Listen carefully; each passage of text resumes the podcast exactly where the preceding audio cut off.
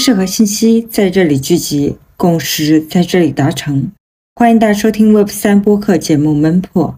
大家好，我是主理人 Helen。大家好，我是主理人普偷许。今天我们来聊一聊 LSDFi。以太坊从 POW 转向 POS 之后，其实每年大概会有差不多百分之五左右的利息。那正是这一笔利息给 DeFi 市场带来全新的机会。先是 Lido 这样的协议，为了解决质押流动性的问题，发行了对应的代币 LST。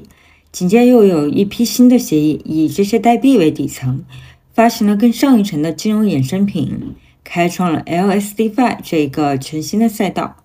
那今天我们请到了 Nothing Research 的两位合伙人 Todd 和 Alan 丁，他们两位都认为 LSDFi 会是下一轮牛市的重要驱动力，因为 LSDFi 在市场上创造了一个全新的货币陈述工具，将会极大的提高货币的使用效率。Todd 认为这个新的叙事就是在未来一段时间里，衍生资产将会替代 ETH 这样的原生资产，成为新的底层。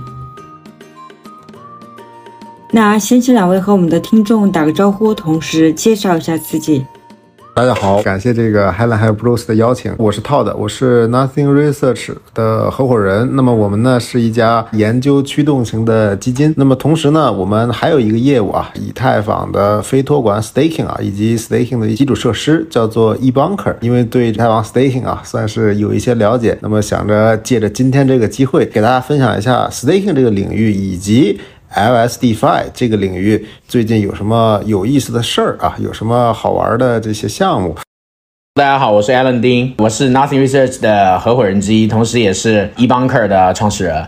之前呢，在火币是做 Staking 的负责人啊，所以对于整个 Staking 生态有自己的理解，还有一些经验吧。对对，很高兴今天这个受到 Helen 还有 Blues 的邀请，可以来聊一聊最近特别火的 LSD，因为这个跟 Staking 是紧密相关的一个话题。对。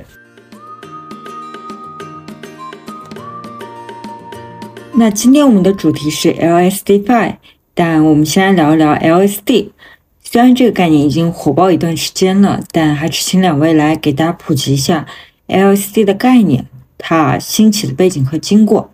总体来说，这概念这两年之所以这么火爆，还是跟以太坊从 POW 转 POS 相关，对吧？请两位详细的讲一讲。那我就先来讲一下就什么是 LSD 吧，给大家先做个普及啊。LSD 它全称叫 Liquid Staking Derivative，就是流动性质押衍生品。为什么会有 LSD？原因是因为 staking 的它这个机制啊，是需要你把代币锁住。其实它所谓的质押就是要锁在一个智能合约里面，然后去参与 staking 挖矿。那么锁的这个过程呢，其实就会让这部分资产丧失它的流动性，因为在我们行业呢，流动性是非常。宝贵的，对吧？因为这个行业的波动非常的大，很剧烈。你丧失流动性，你就意味着你失去了交易机会，对吧？这个市场不管是向上向下剧烈波动的时候，哦，结果你的币被锁在合约里，取也取不出来，那这个时候是你最头疼的事情，所以才有了这个 LSD 这个概念被提起。那其实 LSD 这个概念很早就有了，因为以太坊最初提出这个二点零设想是一九年啊，在二零二零年的时候，以太坊的主网就已经上线了这个 staking 合约了啊，二零二零年的下半年。所以在那个时候啊，虽然以太坊没有完成 POW 到 POS 的切换，但是已经可以让你在之前的 POW 的以太坊上，已经可以去质押你的以太，然后可以参与 staking 了啊。所以从那个时候呢，其实这个 LSD 就已经有使用场景了啊。就因为那个时候大家已经可以去 staking 了，所以有一部分人就会选择用 LSD 的方式来 staking，因为 LSD。它可以给到你一个所谓的质押凭证啊，就是你通过 LSD 协议，比如说像 Lido 这样子的协议，你去质押，它往往都会给你一个质押凭证。比如说 Lido 的质押凭证叫 STETH，对吧？比如说 Rocket Pool 的质押凭证叫 RETH。每一个这个 LSD 协议，它都会对应一个 LST 啊。这里有一个新概念叫 LST，这个 LST 叫 Liquid Staking Token，就是你的质押凭证。那么这个质押凭证，你可以理解为它是一个跟底层资产。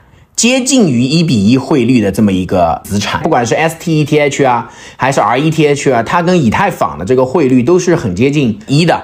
但是因为它们内生的逻辑不一样，比如说 STETH 是付息逻辑，然后 RETH 是汇率逻辑，所以它可能在一是上下波动啊。比如说 S STETH 它它的汇率会小于一一点点，但 RETH 它的汇率会。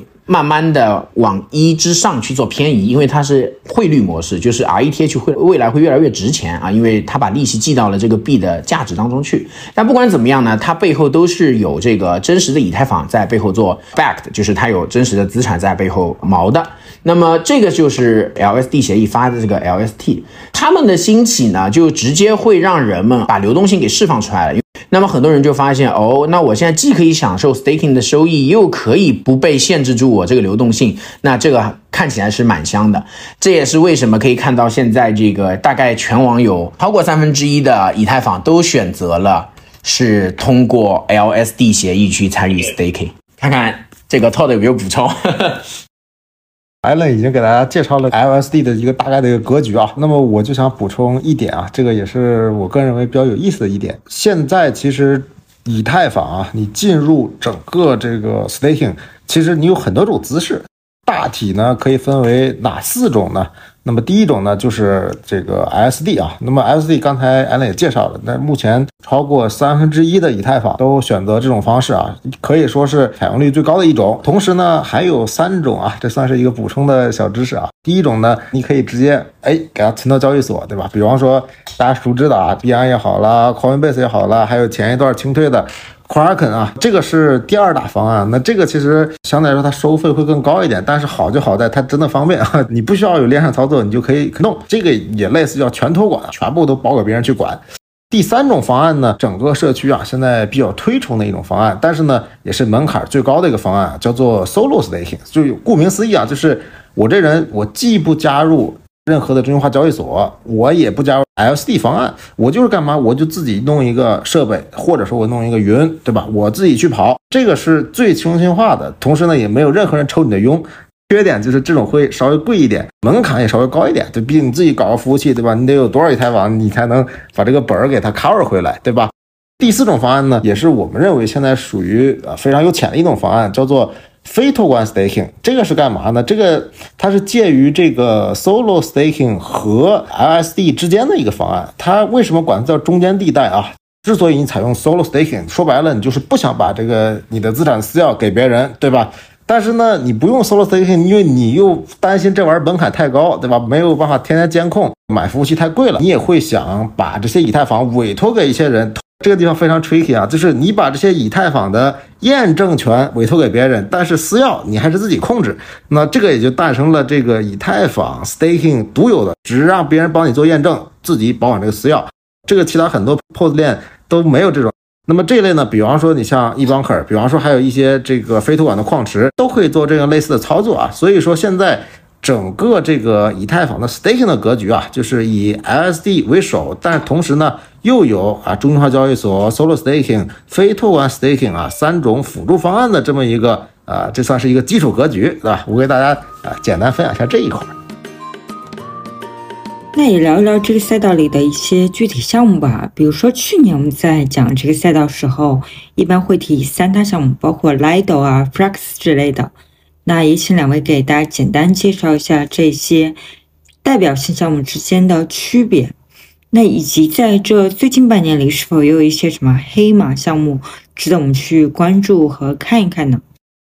三大项目指的是 Lido、Frax 和 Rocket Pool 吗？其实 LSD 赛道的项目挺多的。这三大项目可能是从管理规模角度、TVR 角度，这是前三，对不对？嗯。LST 这当中，我们知道的最起码有十几家吧，然后包括像 Rocket Pool 这种方案的类似的，比如像 Stader，对吧？比如说 Lido 这个方案的类似的 Stakewise，对吧？这个三大项目的区别，我可以跟大家讲一下啊。我说的就是这个 Lido、Frax 和 Rocket Pool 啊。首先，我觉得 Rocket Pool 跟另外两家是属于差别比较大的。Rocket Pool 特别想突出自己的底层节点运营的去中心化。其实，在 Rocket Pool 的生态当中是有两种不同的角色的，一种是存款者，一种是节点运营商，就是跑节点的人。这个在 Frax 和 Lido 是没有的。Lido 这个生态当中只有单一角色，就是存款方，但是 Rocket Pool 是有双重角色的，所以 Rocket Pool 做的一件事情，你可以理解为它更像是一个撮合平台，它是把存款方在这里存的以太去匹配到那些运行 Rocket Pool 去跑 Rocket Pool 节点那些 Node Operator 去把别人存的钱去给它匹配到那些节点运营商上面去，匹配成功，最后由节点运营者来负责这个节点的维护和运行啊，它是这么一个模式。因为这种模式的话，就可能有个问题，就是存款者的这个资金安全由什么来保证，对吧？那么他们选择的方式是，他们会对节点运营方有一定的要求。最初的 Rocket Po 是要求你必须要跑十六个以太坊，你才能够申请成为 Rocket Pool 的节点方。但现在的话，它的一个新的更新的话，把这个节点方的要求从十六个以太降低到了八个以太。你可以理解为，现在你去跑一个 Rocket Pool 的节点，你你只需要八个以太了，然后它会从它的这个存款池里面给你配二十四个以太，组成三十二个以太一个的节点。但 Lido 和 Frax 的话就更加直接，就是银行模式，就是他让所有人都去存钱。你把钱存在 Lido，它就给你 STETH；你把钱存在 Frax，它就给你 Frax ETH。然后呢，他拿着这些钱去找比较专业的节点运营商去做托管，而不是采取比较去中心化的这种委托的方式。不是，他是找这种专业的运营商。那据我所知，可能 Frax 是偏自己在维护那些节点啊。Lido 的话，目前为止是在全球找了二十九家白标供应商。你可以理解为，就是它是公开招标的，它是在全球找了二十九家技术供应商帮他跑现在他这么多的以太坊。正好这几天也是 Lido 新一期节点运营商的招募期，他们正在在全球扩招五到十个新的名额。所以他们会把他们这个底层供应商的名额从二十九家，可能这一次会扩到三十四到三十九家。所以这个就是我从我的视角看项目核心运行逻辑上的差异。那么从它的 LST 质押凭证的角度，他们也是有区别的。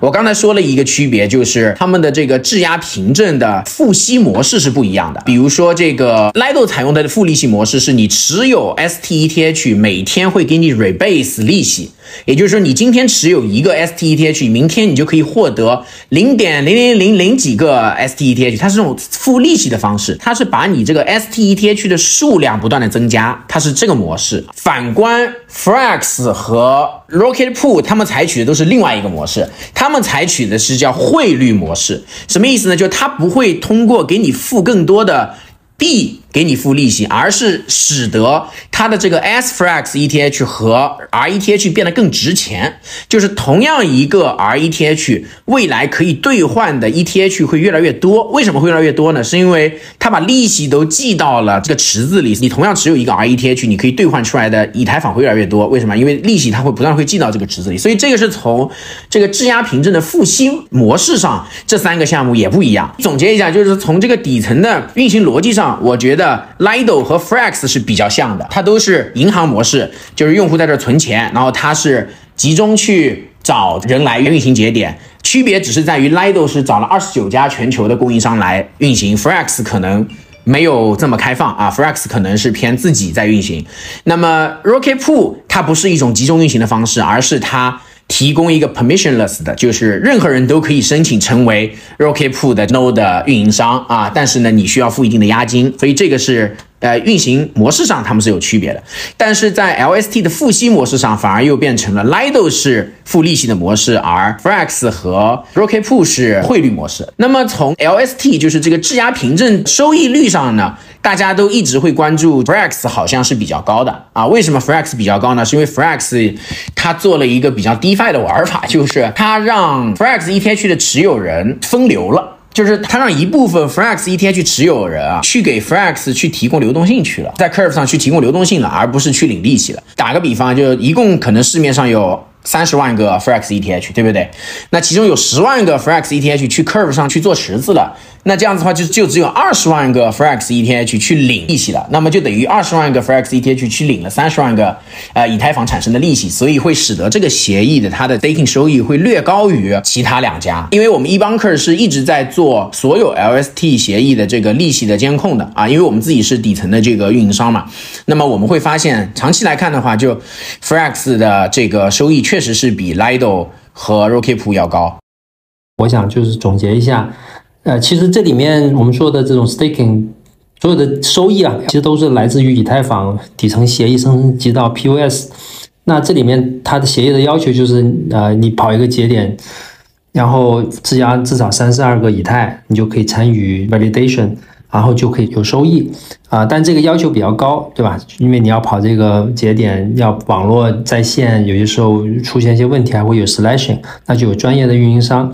那同时呢，也需要这以太。啊，那至少三十二个，其实要求很高。那刚才描述了好几种模式，其实应该可以理解为两个维度，一个呢是跑这个机器谁来跑，自己跑，或者是专业的跑，或者更去中心化的方式跑。还有一个呢就是质押的这个要求肯定是三十二个以上啊。那你是交给，比如说交易所啊，交易所它肯定有很大的一个量，那它自己跑一个节点，那它给你分一点，还是说你去借给了像 Lido 或者是 Rocky Pool 啊，或者是其他的一些方式，这可以画这个。两个维度，对吧？一个是这个节点的运营方式，一个呢就是怎么把就用户里面的资产给到 Taken 的服务商。我觉得可能从这个去理解刚才讲的这几种模式，就大家就有一个 mental model 啊。然后还有就是，就加一个利息的支付方式啊，这个可以提一下，就是利息的支付方式不一样的。Lido 这种的话是直接增加你的这个币的数量来付利息，而 Rocket Pool 和 Frax 它。采用的方式是，并不增加你币的数量，而是，呃，增加你这个币的汇率啊，就是让你的币更值钱啊。这个生态里的参与者听起来非常多，那我听起来有 Liquid Staking Provider，有 Validator，还有你刚刚提到存款者，就是我们的这些 LSD 的用户。那能不能抽象出一个更简单的模型，让我们的听众更好的理解参与者之间的关系？我刚才是做了一个比喻，我特别喜欢把 Lido 比喻成银行。你想，现在很多人手上有以太坊，对吧？那么以太坊他想拿这个利息，得怎么拿利息呢？刚才 Todd 说有一种办法，就是你自己去做 Solo Staker，你去拿利息。那这个对于普通人的门槛真的太高了，因为他要需要你懂一定的代码，然后需要还需要你去租服务器，自己去写程序做配置，这个难度是有的。所以呢，大多数人都会选择是什么？就是我把钱存银行。让银行帮我去做这个事儿，然后我就拿利息就完了，对吧？所以我觉得 Lido 它更像是银行。那你去银行存钱，银行得给你存款凭证嘛，等于是你在 Lido 存了以太，Lido 给了你一个 STETH 啊，他就告诉你，任何时候你都可以拿着 STETH 来我这赎回你在我这存的以太坊，对吧？其实就这么个关系。我觉得就是 LST 协议就挺像银行的。啊，然后呃，拥拥有以太坊的这个用户呢，就像是储户，银行发行的质押凭证就是我们说的 LST，叫 Liquid Staking Token，就是你在这个银行的储蓄的凭证。那么我刚刚说到的一个底层的节点运营商，它像是什么呢？它像是向银行贷款的公司，因为银行储户的利息是从哪来的？其实是。问银行贷款的那些底层的公司提供的嘛，对吧？我一家公司向银行贷款，然后银行收了我百分之十的这个利息，然后给了比如说他们储户百分之五的这个存款利息，其实就就是这么个逻辑。那么唯一的区别就是说，这个底层的贷款公司可能几个协议不一样，比如说 Lido，它的做法是专门贷给了二十九家。全球他选出了二十九家，他就我只贷给这二十九家公司。Frax 可能就是我自己用这些钱自己去做生意了，然后赚了钱去给我的这个储户分。然后这个 Rocket Pool 是来者不拒，就任何人我都欢迎你来我这贷款，但是可能你要压一笔钱，对吧？因为我怕你坏账。这个比喻非常好，我觉得这样就很清楚了。那接下来我想请两位聊一聊 LSD 的进展。经过这段时间的发展，这个生态它有了哪些变化？包括质押率是不是有上升，或者说对于以太坊生态它又带来哪些影响？关于数据方面呢，我来分享一下。我先给大家说一个有意思的事儿啊，就是在以太坊刚刚转 POS，大家知道以太坊转 POS 先跑了一个 Bacon Chain，然后呢，过一段他说这个大家可以把以太坊存上去了啊，呃，大家就存上去了。但那会儿呢叫只能存不能提币。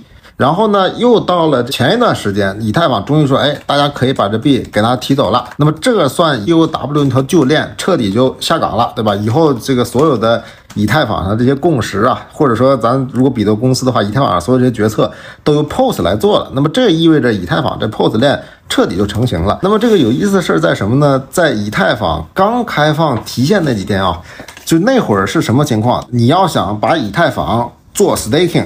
这个基本上你不需要等，你只要说，哎，我有三十二以太坊，我要存，基本上一两天，甚至都不需要一两天，半天你就能够去跑这个以太坊 staking，就可以开始赚钱了。但那会儿是什么情况呢？那会儿是如果说你要想把以太坊从那个 Bacon Chain 上，也就是从那个 POS 链上，你把它给取回来，那会儿要排老长时间队了，可能一排就要排一个礼拜、两个礼拜。因为以太坊这个 POS 跟其他的 POS 链有个区别，就是其他 POS 链都是说你这个东西提币啊，就是二十一天，就是十四天，对吧？但是以太坊它是限了数量，说现在你这个以太坊网络这个有多少节点，规模在这摆着呢，对吧？然后你每天能提多少，这个是有有限额的，就是你今天就能提一千五百个节点，那么你一天一千五百个用完了，明天再排一千五百个。所以说呀，这个以太坊刚开放提现的时候，哎呦，这个存的人很少，全部都是。取的取要排队排很久，有些人啊就很焦急，因为他们有有可能那个以太坊都是四五百美金的时候存进去的，对吧？但是现在啊，过了这个也算大半年了，整个事情啊发生了一个大逆转。怎么个逆转呢？现在你如果你手里有三十二个以太坊，你想给它存到这个以太坊链上，你需要多久啊？我看现在有八万多个节点在排队，那么以以太坊。一天能除以两千个，也就是说，现在你想去做 staking，哎，不好意思了，你有以太坊都不行，你要要排多长时间？前提啊，solo staking 啊，你要排队四十多天。但是你现在提现反而不需要等待了。现在我看这个等待提现的以太坊也就那么几万个啊，几万个，那你一个三十二个，那基本上一两天就处理完了。这个逆转背后意味着什么？首先意味着大家对于以太坊 staking 这事儿啊，整个的信心在提升。那为什么呢？因为以太坊刚上的时候，大家都有点害怕，说这东西到底行不行啊？但其实我们这个专业做矿池，我们都知道，人家以太坊人家在这个测试网上都跑了五六版了，这肯定是安全的。但是很多人就是很不放心。但是你看现在啊，还是处于一个熊市阶段。其实你纵观全网，能够产生真实收益率，不是说产给你锁仓一两年的那种代币啊。现在是最大的这个产出，其实就是以太坊本身。所以说大家就觉得，哎呦，这个收益率还挺香的。大家看了一下最近这个全网平均收益率啊。能做到四点几啊？比如说做一些比较好的矿石，能做到五点几。那么在一个稳定年化五点几，并且没有一个回撤的情况下，那么这东西当然非常吸引人。所以它从一个提现要排队，逆转成了进入要排队。那么这一块跟我们今天这个 LSD 这个主题也相关。就为什么最近半年 LSD 这么火？其实。跟他你去做 solo staking 要排队是有直接关系的。那么刚才艾伦讲过了，这个 Lido 是什么？Lido 是银行。你现在如果比如说有有一万个以太坊，你想存 solo staking，你得等四十天。你想现在百年化百分之五的利息，一万个以太坊一年五百以太坊的利息，那叠到每个月，那有四十个以太坊，对吧？那如果说你就等了一个月，你不就白亏四十个以太吗？对吧？那么大家为什么要去存 LSD 呢？因为 LSD 它不用等。哎，你像来到我今天存进去，明天八点利息准时到账，这个就是大家最近一直在讨论 LSD 的一个就是更深层的原因。就是那么大家马上就会抛出下一个问题啊，就说那你做 solo staking 你要等四十天，你存 Lido 为什么它不用你等四十天呢？其实这个也很简单，因为它是银行，你存进去之后，它其实是把。已经在跑 staking 的那些节点的利息，这个大饼啊，给你稍微摊大一点，等于说均摊给那些新来的人。这样的话，让每一个人你存 LSD，你都可以立刻拿收益，对吧？然后你想退出也很快，对吧？当时退出你要排队十五天，那来到你你把 LSD ETH 啪你一卖就完了。当然现在。呃，Lido 也上线了缓冲池啊，你大金额你都可以不用买了，你直接跟 Lido 官方说，哎，我们要换一下，哎，他就给你换出来。所以说呀，LSD 的兴旺啊，其实来源于以太坊 staking 这个机制它底层的一些变化。那么这个是大半年以来啊，关于这个质押率方面一些有意思的数据和现象啊。那银行其实它也有一个备付金的一个这个比例吧。那我不知道 Lido 它会不会也有这方面的一些就是风险，因为如果比如说大家都想走的，那这里面它能不能承担这方面的这个压力？这是一个好问题啊！就说 Lido 它本身的这个备付金呢，分成三个种类。第一个呢是它自己上线的一个池子，叫缓冲池。这缓冲池就是不需要说你把 STETH 卖了，对吧？你如果 STETH 你有一个，比如说中等额度的。咱举个例子，你有几千个 STETH，你可以立刻啊走这个它是缓冲池，把这钱提走。这个就类似于咱刚刚提到的储备金。有一个非常著名的机构，他当时就是走的这个。美国当时很早期爆雷的一个机构啊，叫 c e l s i s 有印象啊 c e l s i s 最搞笑，因为当时那个 c e l s i s 不是破产了嘛，对吧？然后但是 c e l s i s 当时做了很多的以太坊的 staking，他当时以太坊还不让他提现，这个加剧了当时用户的恐慌。当这个 Lido 缓冲池新版一上线，啪，一下子就被 Celsius 提走好几万个以太坊，那么都是瞬间提走的，没有滑点。这是第一种储备金啊。第二种储备金呢，这个储备金不在 Lido 那儿，在哪儿呢？在 Curve 上。那么 Curve 上大家都知道，那个以太坊区有一个最大的池子，就是以太坊对 stETH。当然了，就是还有各种 LSD-Fi 啊，诸如此类的。那么 Lido 呢，一直是把它的这个治理代币啊，就是 LDO 分给这个池子做奖励，所以那个池子 TVL 很厚。那么你如果现在你不是 Celsius 这种大户啊，你就是个中户小户，比如你就有几百个以以太坊，那你直接去那池子卖。你像以太坊对 stETH 啊，对于很多矿工来说，接近于白嫖池啊，所以说那个流动性非常的好。那么这个是第二重储备金。那么第三重呢，就是我刚才提到，因为现在。提现它不需要排队，提现排的就一两天。假如说啊，真有一天挤兑了，那么我相信呢，它也能够在很快的时间处理掉啊，因为你提现就一两天。当然了，如果说太多太多，那可能也要走排队啊。那这个排队呢，就属于叫做慢熟。所以说呢，它这个本身这方面还好啊，就是可以让中户、小户、大户啊，以不同的方式完成它这个资金的提现。你刚刚有反复提到 Beacon Chain，就是 POS 协议里的新标链。在这里，请你给大家科普一下，Beacon Chain 它在以太坊里面是怎样一个结构位置呢？它和 Staking 的关系又是什么？嗯，简单给大家讲一讲。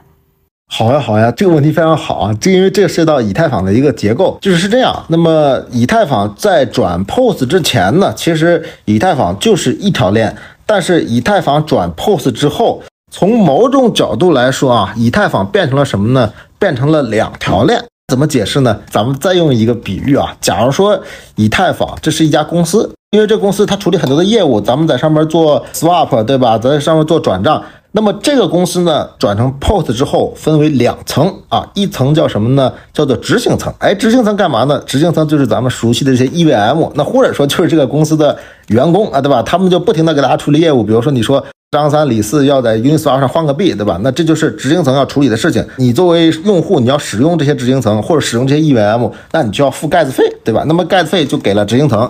那么这个叫直径层，这个也是咱们最熟悉的以太坊原来那条老的链。然后呢，还有一个层叫做共识层，共识层就等于这个公司的领导层啊。就这领导层干嘛了？做决策的。比如说你现在你在这做一个交易，对吧？这个 EVM 帮你啪签了个交易，你说啊，我要用五个以太坊换一万个 USDT。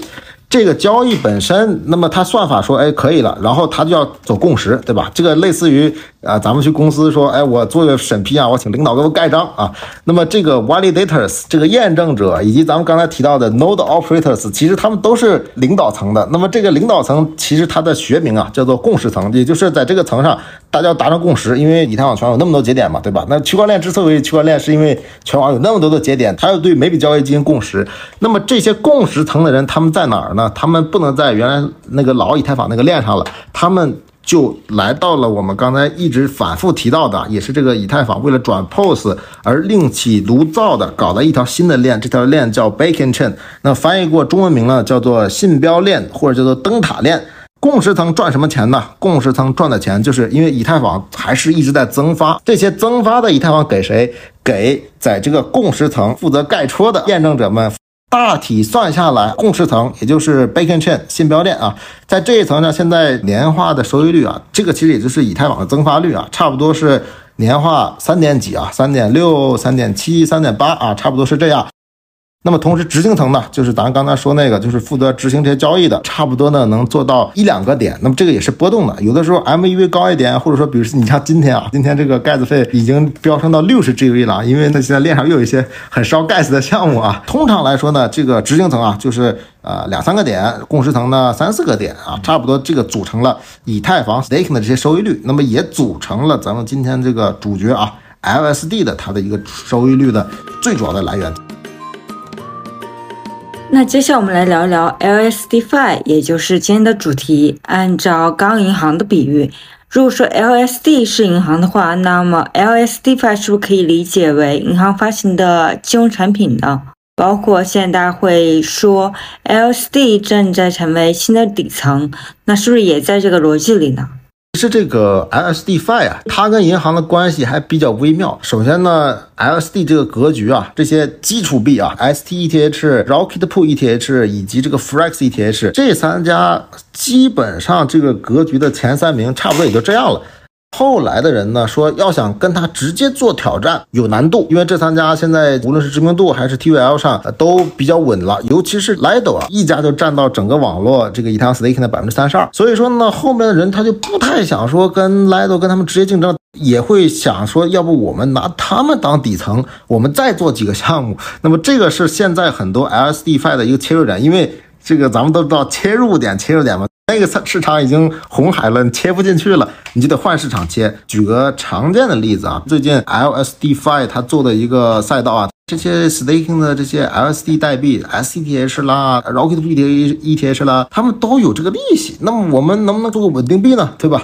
所以说他们等于说是基于这三家银行发行的存折，他把这三个存折放一起了，然后根据这存折再做一些项目，比如说。把这三个存折做 swap，对吧？三个三个存折可以自由交换。比方说，把三个存折我作为抵押物，我去印出稳定币，对吧？就像 MakerDAO 一样。所以，确切的说，这些 LSDFi 在这三个银行之上，它在做一些金融操作，对吧？这个 swap 也好，lending 也好，啊，机枪池也好，那通过这个方式，它再来啊额外的获得一些收益，或者说，尤其把它自己代币补贴进去之后啊，那么它的这个经济模型就可以很快的就 run 起来。最近 LSDFi 非常火，是因为他们都给了很高的矿，而且你要知道，这矿底层都是以太坊。那么对于我们这些 DeFi 矿工来讲，那以太坊白嫖池都不要太香，对吧？那么你去从来到可能百分之五、百分之六存到 LSDFi，它给你百分之二十、百分之五十，甚至百分之六十，那么这个就是让大家趋之若鹜的一个主要原因。其实我觉得 LSDFi，刚才 Todd 也说，它是一个基于 LSD 的一个衍生的赛道。首先，LSDFi 的主要目的不是为了再去推一个全新的 LSD 资产了，而是基于现有的已经跑出来的 LSD 资产这么大的一个市场份额去做二层创新。我觉得啊，就比如说现在 LSDFi 主要无非就是聚焦于借贷、稳定币，就是这几个赛道，它底层都是以现在已经跑出来的 STETH、RETH、Forex ETH 作为底层资产，在上面去构筑二层的金融的一个 utility，它能够给到 LSD。带来的价值就是现在的 LSD 主流的 LSD，我刚才把 LSD 就比喻成银行嘛，LSD 就是这个银行发行出来的这质押凭证嘛。那这些凭证其实，在没有 LSDFi 的时候，这些凭证其实就是用来让用户赎回自己资产，它就就这一个使用场景，对吧？就我拿的这个凭证，其实就一个作用，就是我能把以太坊最后真正的赎回来。但是有了 LSDFi 之后，它就有很多更新的场景。就比如说，我有了这些凭证之后，我不仅可以把资产赎回来，我可以不赎回来，我去有稳定币协议，我用我这个凭证作为抵押物，我等于可以再叠加一层这杠杆，去 mint 出一些稳定币来。它是一个基于 LSD 的一二层，或者就这个衍生的这么一个金融场景。你刚刚提到 LSDFi 有借贷稳定币这些场景，那还有没有什么其他的场景呢？能不能给大家整体梳理一下 LSDFi 这个赛道的细分领域，以及每个领域它又有哪些代表性的项目值得我们去看一看？目前为止，能够算真正跑出来的，我觉得就像我刚才说了两个，一个是借贷。一个是稳定币，对吧？借贷就是很简单，你看现在基本上主流的借贷平台都已经支持 LST 啊，作为它的这个 collateral 就底层的这个抵押物了。就以前银行说你必须得有人民币抵押，它才有效，对吧？现在说你不需要有人民币抵押，你只需要有银行开具的人民币存款凭证，你就可以做抵押了，就是这么回事儿。那么稳定币的话，就是说你可以用 LST 作为抵押物，在我这个平台能够 mint 出。全新的稳定币，看最近比较火的这个 Libra Finance，包括 Curve 孵化的一个新项目叫 Prisma，对吧？对，他们都是主打的，就是以 LST 作为 collateral，可以让你去 mint 新型的 stable coin。那么还有就是刚上币安的 Pando，它也算是 LSDFi 吧？我觉得啊，它算是传统的这个票据的一个贴现市场啊。传统票据贴现市场，你可以理解啊，比如说我手上在银行存了一个定期存款，这个定期存款呢，年化利率是百分之五，这非常符合现在这个 staking 的这个年化收益率，对不对？但是呢，有一个人说，OK，我打包卖一个产品是什么呢？是三年，对吧？年化百分之五，那三年就百分之十五，对不对？这个产品，那么我把它的利息权和本金去做分离、做拆分，什么意思呢？就是比如说我有一百万，我存到银行他给我年化百分之五，然后呢，这个时候有一个人说，OK，你把这个一百万，我们不说三年，我们就说一年，一年能拿到百分之五获得利息的这个利息权给它拆分出来，再把你这个本金权拆分出来。本金权的意思就是你有这个本金权之后，你就一年之后可以从这个银行赎回一百万，把这两个东西给拆分了。其实 Pando 做的就这个事情。然后为什么说它贴现市场呢？就是这样子的话，你可以把那个本金权立刻卖掉。你就拿着你的利息权，你有一百万，对吧？一年后你才能够赎回这个一百万，对吧？你但现在的话，我就可以直接把这个权益，我现在就卖掉，由另外一个人来接这个盘，就是另外一个人说我愿意等一年，从这个银行最后能够赎回一百万，那当中肯定有利差，所以它叫贴现嘛，就是把一年后能够领到的这笔钱，我现在按照一个比较微小的折扣，我先把这个本金权给卖掉，但我依旧拿着利息权，这样子的话，你会发现它其实也是增加了资金使用率。本来你只有一百万，对吧？一百万你既想吃一百万的利息，又想保证流动动性，这个在传统的这个票据市场你是做不到的。但你有了这个贴现工具之后，你就可以做到了。我拿着利息凭证，我就可以拿这个一百万一年百分之五的利息，我就一直拿着这个利息，但是我本金可以立刻贴现掉。比如说我按照九十六块钱，我可以把我这个本金权卖掉。那这样子我就立刻有了充裕的流动性啊，但我同时保有了全部资产的获取利息的这个效率啊，所以 Pando 其实做的这个事情，然后呢，他又基于这个。上面去封装了很多结构化的产品啊，因为你单纯去讲这么个概念的话，对于很多没有基础金融知识的人来说，可能比较难以理解，特别是对于散户，他比较难理解。所以 Pando 它就包装了两个市场，第一个呢是啊拆分市场，就任何人可以把资产在 Pando 去拆分出本金权和利息权。同样呢，它还呃做了一个结构化产品的一个市场，这个结构化产品的市场其实就是提供流动性的，就是对于普通的散户来说，你其实不需要搞懂我背后的这么多门道。你只需要买就完了。我告诉你，在我这个市场，你可以买一定的折扣买到以太坊，但是你需要等待。就比如说，你在我这个市场，你可以看到 Pando，它有很多的产品，五百多天的产品，一千六百多天的产品。就是你买这个产品啊，你可以以一个比如说年化百分之十的折扣买到这个产品，但是买到这个产品之后，你就得等。从我的角度，我觉得这三个算是比较成熟吧，就借贷、稳定币，还有就是贴现市场。那这里我还想问一个外行的问题，就是为什么稳定币在 LSDFi 里面是一个这么火的赛道呢？或者说稳定币在 LSDFi 里面是一个很强的需求吗？因为最近看到很多项目稳定币的项目都融资成功，包括 Prisma。对，就稳定币这个东西，我说吧，它是自古我们这个行业兵家必争之地。怎么说呢？我觉得这行业是繁荣，一定是基于稳定币数量的增长的。因为稳定币是传统资金进这个行业的第一站，我觉得，对吧？因为传统资金都是风险厌恶型，谁能够承受动不动呃百分之二三十的价格波动？大钱进来的基本盘，我觉得是稳定币。所以你看，为什么大家最近这个从去年开始对行业都比较悲观，就是因为行业几个主流稳定币的这个发行规模一直在缩缩减，对吧？最近稍微好一点啊。那那为什么大家看这个数据呢？就是因为稳定币你数量上不去，那就没有钱来买这些资产了。因为传统钱进这个行业的路径，一定是先把传统的 fiat。法币变成稳定币进到这个行业，再由稳定币来买这些风险资产对吧？所以我说稳定币是兵家必争之地啊，就每年基本上都能看到几十个新的稳定币项目出来的。一旦你能在这个行业占住稳定币的一个市场，你在这个行业其实我觉得你是占据了资产层面的最高优先，因为稳定币真的是用处最大的一个资产类型。所以稳定币这个赛道呢，大家为什么争？因为这个重要，天花板高。基本和所有主流 DeFi 协议，我觉得都可以合作。看最近，不管 Prisma 还是 Libra Finance 都是做基于稳定币的。还有一个呢，就是我觉得稳定币的它的这个基础模型比较的成熟，就是因为其实他们都是基于 MakerDAO 还有 Liquidity 模型做的，就是它的这个基础模型比较的健全啊。所以呢，其实做稳定币，你发现天花板又高，然后门槛又低啊，因为已经有前人在前面打样了，MakerDAO 对吧？所以呢。呃，大家会觉得这个是一个投入产出比，我觉得比较好。在这个问题正好我也有一些观点啊，给大家分享一下。就是首先，海伦问这个问题是个非常好的问题，就为什么这些 LSDFi 他们都这么对稳定币这件事情啊关注这么深？那么我其实是有两个观点啊，因为大家如果经常看我那个推特啊，现在零 S 套的之前说过啊，稳定币的这个竞争啊，其实无非竞争的就是两个维度。第一个维度是什么名头？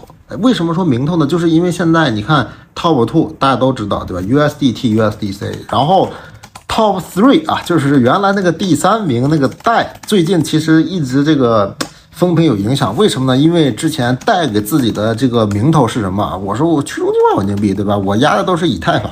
但是后面呢，随着贷的一些机制啊，因为贷为了扩大规模嘛，对吧？它首先它让 USDT 也能够抵押去借出贷。第二，它上了这个 PSM，让 USDC 直接就能一比一 mint 贷。那么这两件事情其实是破坏了他自己这个打造已久这个名头。也就是说，现在你说贷，你说它是去中心化稳定币，大家心里边都知道，它现在顶多算一半，对吧？因为它现在这个主要的抵押资产都变成 USDC 了，说白了变成这个一个呃特洛伊木马了，对吧？它这个身体里装的还是 USDC，还是 Circle，还是中心化的贷本身，它把去中心化稳定币这个桂冠拱手让了。救亡已死，对吧？那么下一句大家都知道，新王当立，对吧？所以很多人认为虚中心化稳定币啊，这个赛道的王座现在还是空着的啊。所以说这也是大家觉得哇，我们搏一搏是不是还有机会？包括说你看 Curve 自己也发行这个 CRVUSD，对吧？包括这些 LC 啊都发这个，原因就是这个名头还空着，还可以抢。所以这是第一个维度啊。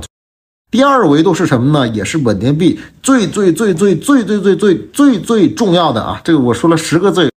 就是稳定币的场景，你说 USDT 对吧？这个其实每年都有发的，为什么大家还在用呢？无非就是它其中场景多，对吧？你看你上币安，它用这个；你上 OK，它用这个。USDC 为什么可以，对吧？它天天被人警告，被人干嘛呢？无非就是人场景多嘛，对吧？链上大家都先支持 USDC，你包括最搞笑的这个 Z ZK 这 Layer Two 最近上了，它连 USDT 跨链都不支持，它支持 USDC。这两个最大的中心化稳定币，为什么它那么中心化，大家还用？那么无它，对吧？就是它应用场景太多了。但是你要一个新稳定币，你刚出生的一个稳定币，你想应用场景，那不要太难哦，对吧？你跟人去谈，人家一看，哇，你这规模，谁跟你谈？没人跟你谈。你跟那个币安说，哎，你支持下我们这个 USD 吧？你想都不要想，那那是不可能的，对不对？所以说呢，就得自己给自己找场景。世界上最好的场景就是升息，升息呢，你说这个利息又不能凭空来，对吧？上一个利息凭空来的项目，Luna 现在已经这个坟头草都三米高了。你看全网哪有真实利息？那么只有咱们今天聊这个话题，就是以太坊的 staking 这事儿还是有利息的。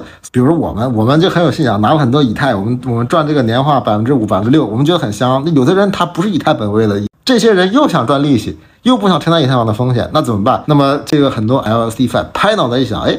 可以，我们给他做一个抵押型的稳定币，这一下子你又是拿的稳定币，对吧？又是拿的收益，还是去中心化，还能抢这个名头。那么这个也是大家在这个 SDFi 扎根扎团在稳定币这个赛道创业的一个核心原因。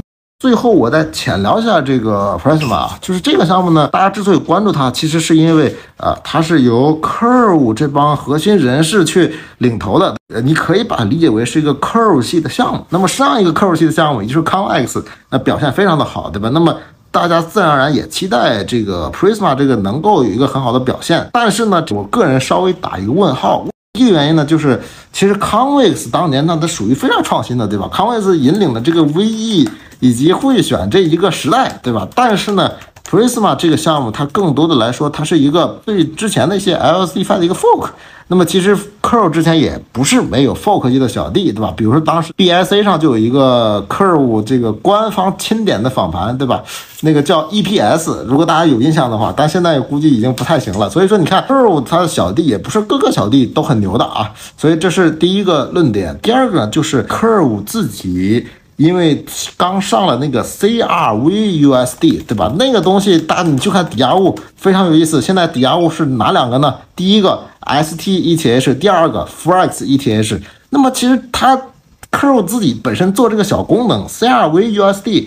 这事儿就已经约等于百分之九十像那些 LSDFi 那些项目了，对吧？但只不过它那个清算机制跟人家不一样，对吧？它不是那种爆发型的，它是缓慢清算型的，对吧？所以说人家科尔自己已经有了亲生儿子，对吧？你这个干儿子，那你再想跟亲生儿子竞争，我觉得啊还是有难度的。所以说呢，对于它整体的感觉啊，我稍微给它打一个问号。我听完。套的这个分享之后，我倒是有一个灵感，就是为什么他们都做稳定币，是因为 LSD 这个东西的存在，很完美的解决了稳定币的利息从哪来这个问题。哎，对，就以前不管你看 USDT 也好，USDC 也好，贷也好，它它没有解决，就是这些稳定币它自身到底有没有利息没有？而且利息都被 Tether 拿走了。对，就是他们都需要不断的在嫁接其他的 DeFi 来获取这个稳定币的利息，但是因为有 LSD 以太坊年化百分之五的这个存在，它天然的就可以把这个利息转移到对应的这个衍生的这个稳定币上去，所以它就变成了一个叫 interest back 的这个 stable coin，就是背后有利息的这么一个稳定币。这个其实对于一点零的稳定币啊，我们认为这个 USDT、USDC 这些都属于一点零稳定币啊，就是对它来说，我觉得是一种降维打击。那些 USDT、USDC，其实你拿着你是没有天然利息的，但是这些基于 LSD 协议 mint 出来的这个稳定币，它天然就是有利息的。为什么它有利息？是因为底层的资产是有利息的，以太坊是有利息的。它只要把以太坊的那些利息转移到稳定币上，它就是变成了一个有自带利息的稳定币。所以这个是为什么我觉得扎堆创业都是在稳定币上的原因之一吧。刚才这个艾伦提到一点零这事儿啊，其实你仔细想一想。Tether 也好，然后 Circle 也好，就是这个 USDT、USDC 的发行方啊，他们其实拿了那个美金买了大量的国债，买了大量的商业票据。其实那些利息，其实这些币本来也是有利息的，只不过这些利息你发现了没？被 Tether 拿走了，被 Circle 拿走了。这个是为什么 LSD Fi 这些稳定币能跟这些稳定币抢差距的原因？因为一个利息被人家拿走了，一个利息是继承来了，所以这个是他们的这个。Discrepancy 啊，就是他们的这个区别啊。就是刚刚也提到稳定币的模型，那在这里能不能给我们抽象一下 LSDFi 稳定币的模型呢？就很简单，一句话解释 LSDFi 的现在这个不管是 Libra 还是这个把底层资产换掉的的 MakerDAO，就 MakerDAO 是用以太坊和比特币作为底层资产来 mint 贷，对不对？现在这些协议都是用。LST 作为底层资产来 mint 稳定币，啊，所以只是把这个底层资产从没有利息的变成了有利息的 LST，就这一个区别。然后还有呢，就是因为底层资产做了一个切换，对吧？以前的底层资产是没有利息的，现在底层资产是有利息的，所以呢，他把底层资产的利息继承到了稳定币上。然后其他的机理其实基本你们可以理解为跟 MakerDAO，我觉得没啥区别。哎，那我问一下，今天我们讨论的这些项目还是在以太坊主网上是吧？即使是 Layer Two，就还是有点早，是可以这么理解吗？对我们今天讨论的这些项目，主要都是在以太坊主网。对，因为很简单，以太坊的 Staking 的合约现在主要是在主网部署的，是你可以理解为你有了以太坊，想去参与 Staking。你就只能是在以太坊主网去，你在 OP 啊，在 Arbitrum，你在 ZK 上面都没法。所以你会发现，呃，Layer Two 上现在不是没有 LST，是有的，但是 Layer Two 上的 LST 都是通过跨链从 Layer One 上跨过去的，所以它的数量都非常的少。我这里也想聊一下，有个。最近也是讨论比较多的一个话题，restaking 跟 staking 是相关，但是它是 restaking。我的理解就是把这种，呃，ETH 的敞口在主网上做验证的，进行一个二次抵押，但是目的呢，就是来去做一些呃中间件的这个基础设施的一个服务。接下来请两位能介绍一下这个 restaking 的这个概念，然后因为它背后就是一个叫做 Egra Layer 这么一个项目。啊，这个也得到了很多，包括 Vitalik 的一个关注。那也最近有一些讨论了，就想请两位给我们介绍一下，好不好？我们一般都叫他 Eigenlayer。他打的这个 Restaking 的这个概念呢，其实对于普通人来说啊，就他他其实是一个蛮学术的概念，因为他们的创始人是教授。啊，所以我们其实把它归为教授币一类的。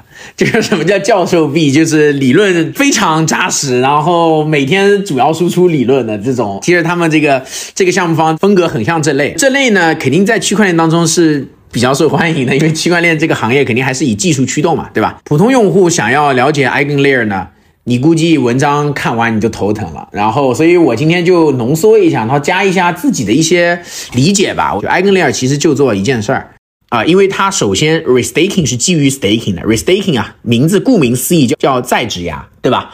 那么再质押其实你可以理解为就是它把参与以太坊主网质押的这些节点啊，把它的工作职能给扩展了啊，其实就是多质押啊，我理解就是多质押，把这安全性就叠加到一些中间件层啊，比如说叠加到 cross chain 就跨链，叠加到预言机这样子的中间件，因为这些中间件也是需要一个比较呃好的安全机制来去做验证啊，来来做这个安全确保，而且他们都在以太坊生态上，与其这些中间件去构建自己的安全体系，不如直接使用这个以太坊主网的这么的一个安全体系，也就是 staking 的这么一个机制啊。所以 EigenLayer 要做的事情，就是让那个主网的 validator 们，就验证者们，可以去参与到主网以外，比如说呃中间件 Layer Two 的安全验证上。这样子的话，就实现了一个节点可以打多份工。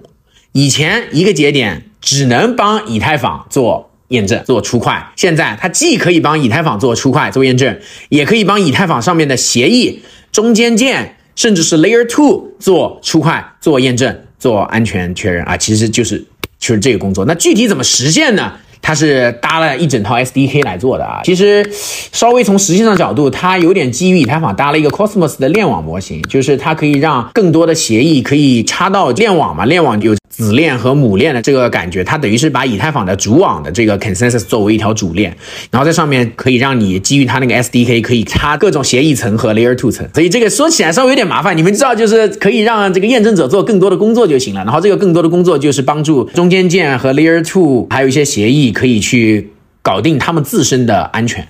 我觉得这个设计蛮巧妙的，因为这个 staking 这个基础设施已经有了。因为刚才讲到这个上升的数据嘛，大家都很相信它也跑了。然后以太坊去年上了 merge，本来还以为有很很大的抛压，结果大家也不提，现在进去还要排队。那把这个基础设施以及上面这这么多的资产拿来去给这中间件二层去打多份工吧，其实对于这些网络节点，包括自家的人都很开心，对吧？你就可以同样的资产都赚一部钱。但是可能从以太坊本身的角度讲，又会有一些担心，因为有点像它它被白嫖了 啊。对，所以我看呃，Vitalik 包括 EF 里面有一些核心的一些人，他们现在又就担心一些风险。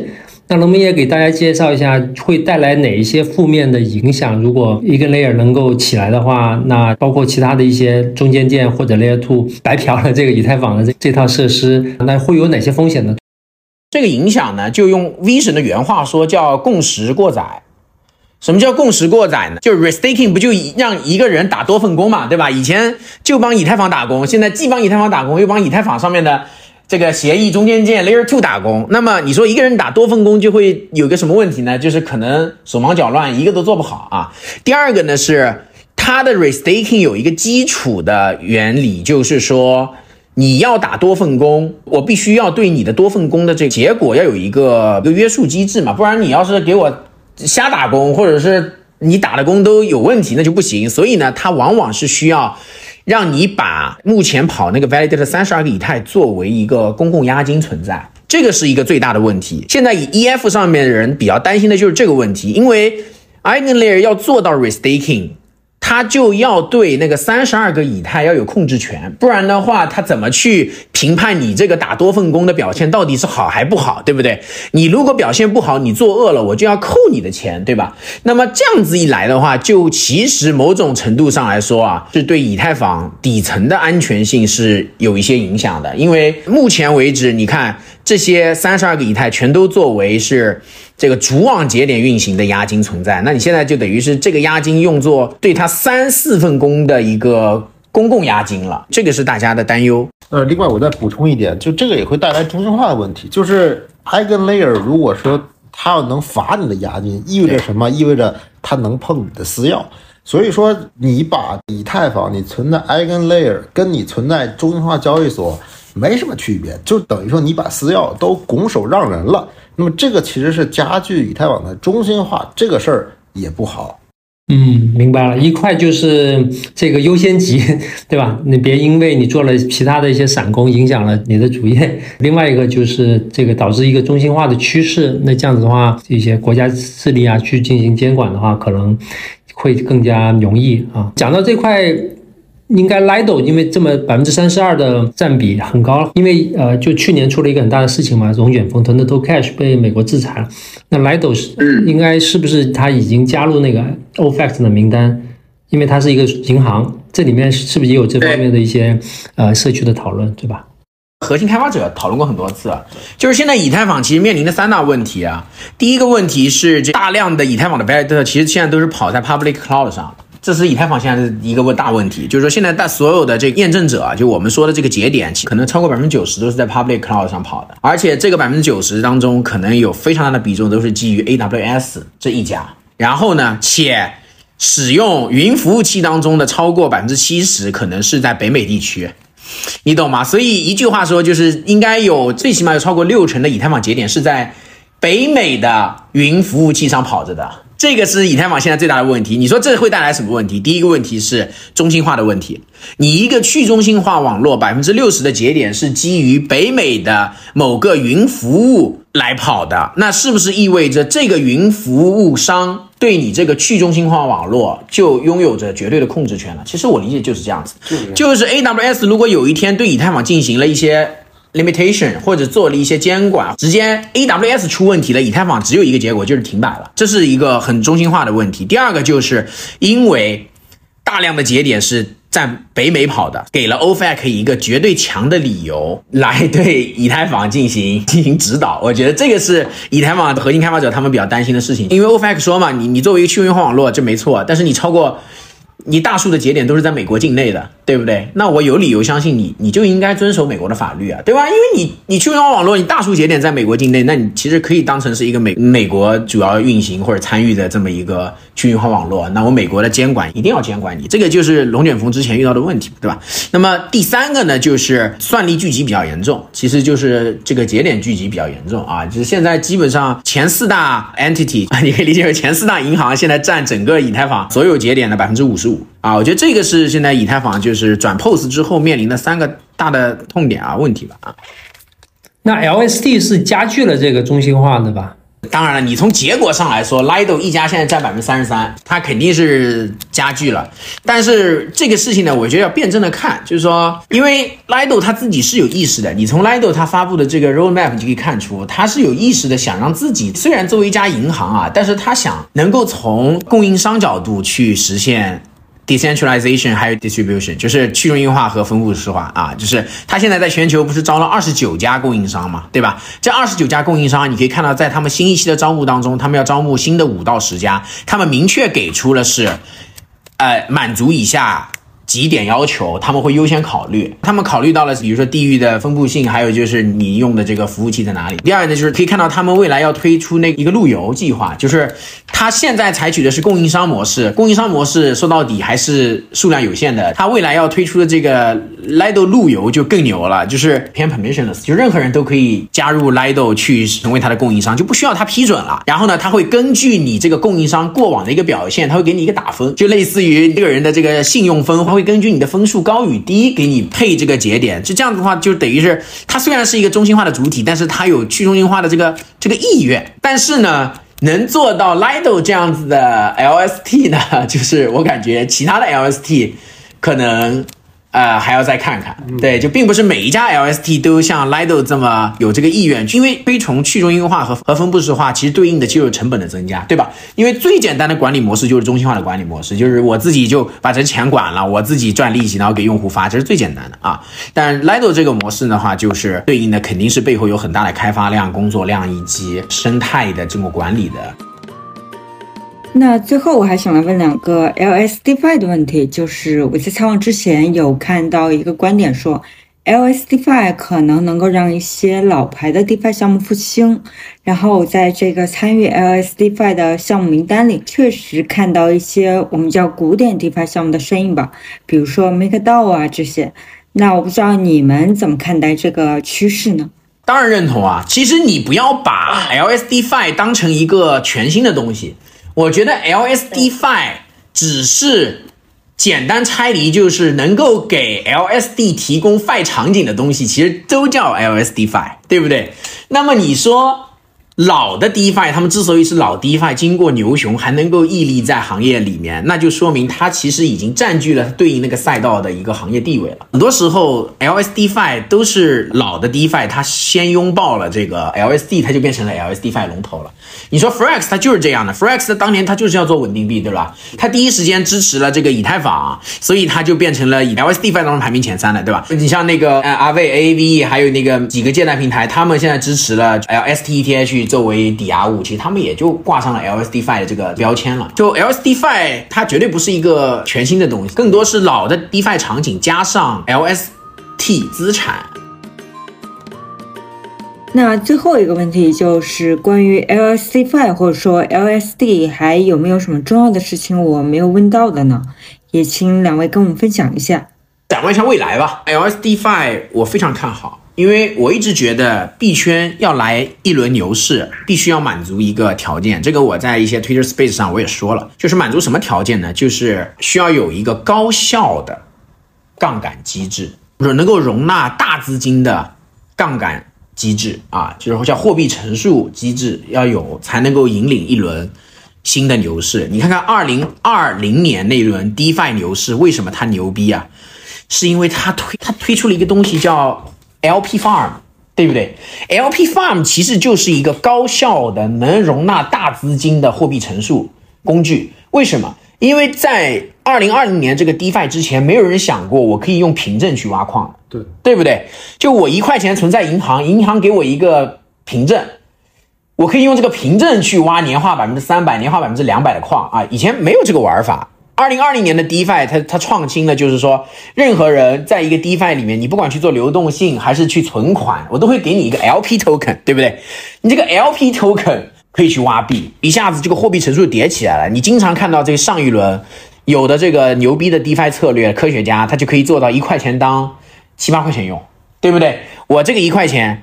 先去某个 DeFi 协议里面去存一存，然后拿这个 DeFi 协议里面给我的存款凭证去另外一个 DeFi 协议里面去存一存，去另外，然后再拿另外一个 DeFi 协议给我的存款凭证，我去第三家 DeFi 协议里面去存一存，然后再去第四第四家协议里面去存一存，去第五家协议里面去贷个款，去第六家协议再去存一存，然后它一块钱就能够当成七块钱用了。这个时候一波牛市就来了，为什么？因为。有这个货币乘数意味着，其实你的你的资金使用率就变得很高啊。比如说，你一块钱如果年化无风险利率是百分之五，你如果一块钱能当七块钱用，其实你的年化收益率就从百分之五变成百分之三十五了，对吧？那你说资金能不来吗？那肯定就都来了。再加上大的环境跌无可跌了，就是基本上就没有再什么呃向下的空间的时候，大家就觉得这个时候我加杠杆是比较稳健的，对吧？而且呢，LP 的加杠杆跟借贷的加杠杆还不一样，借贷加杠杆是会爆仓的，LP 的这个加杠杆是纯加杠杆，因为你拿那个 LP token，它等于是新给你 mint 出一种资产。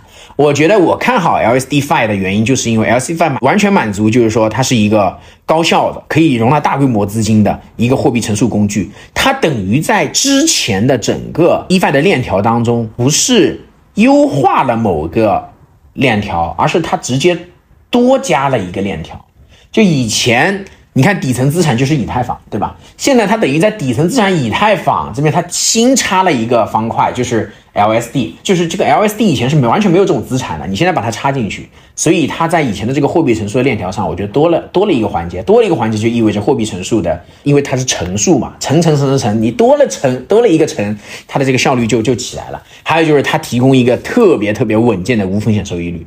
就是年化百分之五到百分之六，不要小看这个年化百分之五到百分之六，一旦它放在一个全是乘数的这个这个公式里，你再乘以一个一点零五，它这个又很厉害了。所以我是看好就看好在这儿，就是人家都说 DeFi 是一个乐高，对吧？DeFi 叫这个乐高积木式的金融，就是因为每一个环节都可以叠加，那么 LSDFi 就等于是给你多了一个环节。啊，然后这个环节可以把你的货币乘数往上提，且提供了一个年化百分之五到百分之六不等的这么一个无风险收益率啊，所以我看好它能够呃提升整个场内的这个资金使用率，从而提升整个行业的资金效率，可以能够引引领一新的一波这个大牛市吧。我们基金其实做了很多的挖矿啊，我从矿工的角度来谈一谈这个事情，或者从叫农民啊，从农民的角度来谈谈这个问题。因为这个 STETH 啊，它这个提供了一个稳定的五点五左右的一个收益率。其实这件事情在未来的一段时间内啊，我们会看到一个。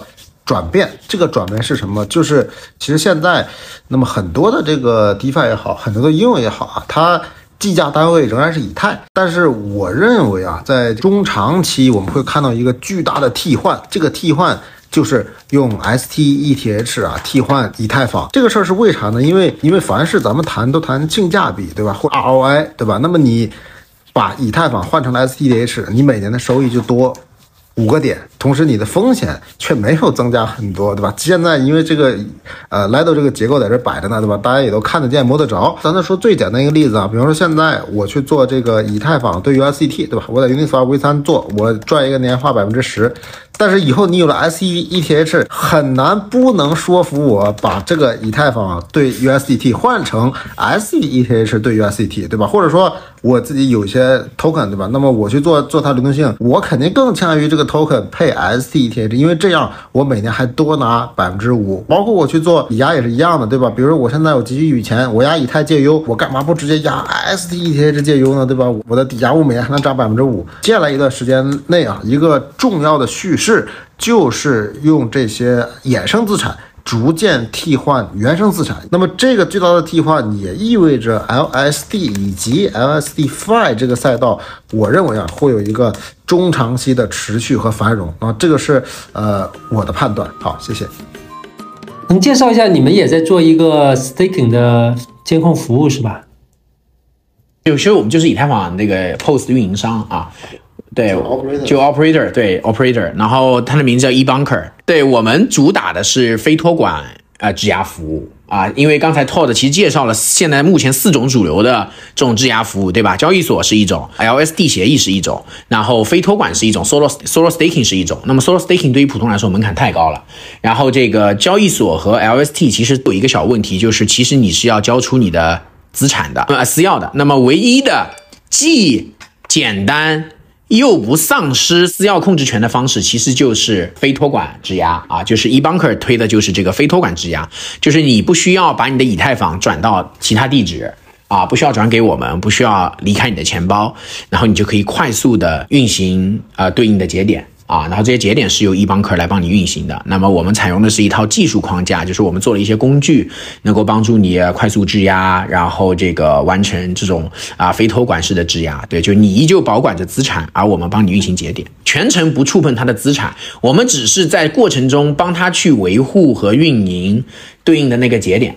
啊，就是因为节点它是对应是需要每三十二个以太你要跑一个节点的，而且这个节点它需要比较小心的维护，因为以太坊有那个 slash 和 penalty，你的节点如果掉线或者出现网络有问题的话，你还是会受到惩罚的。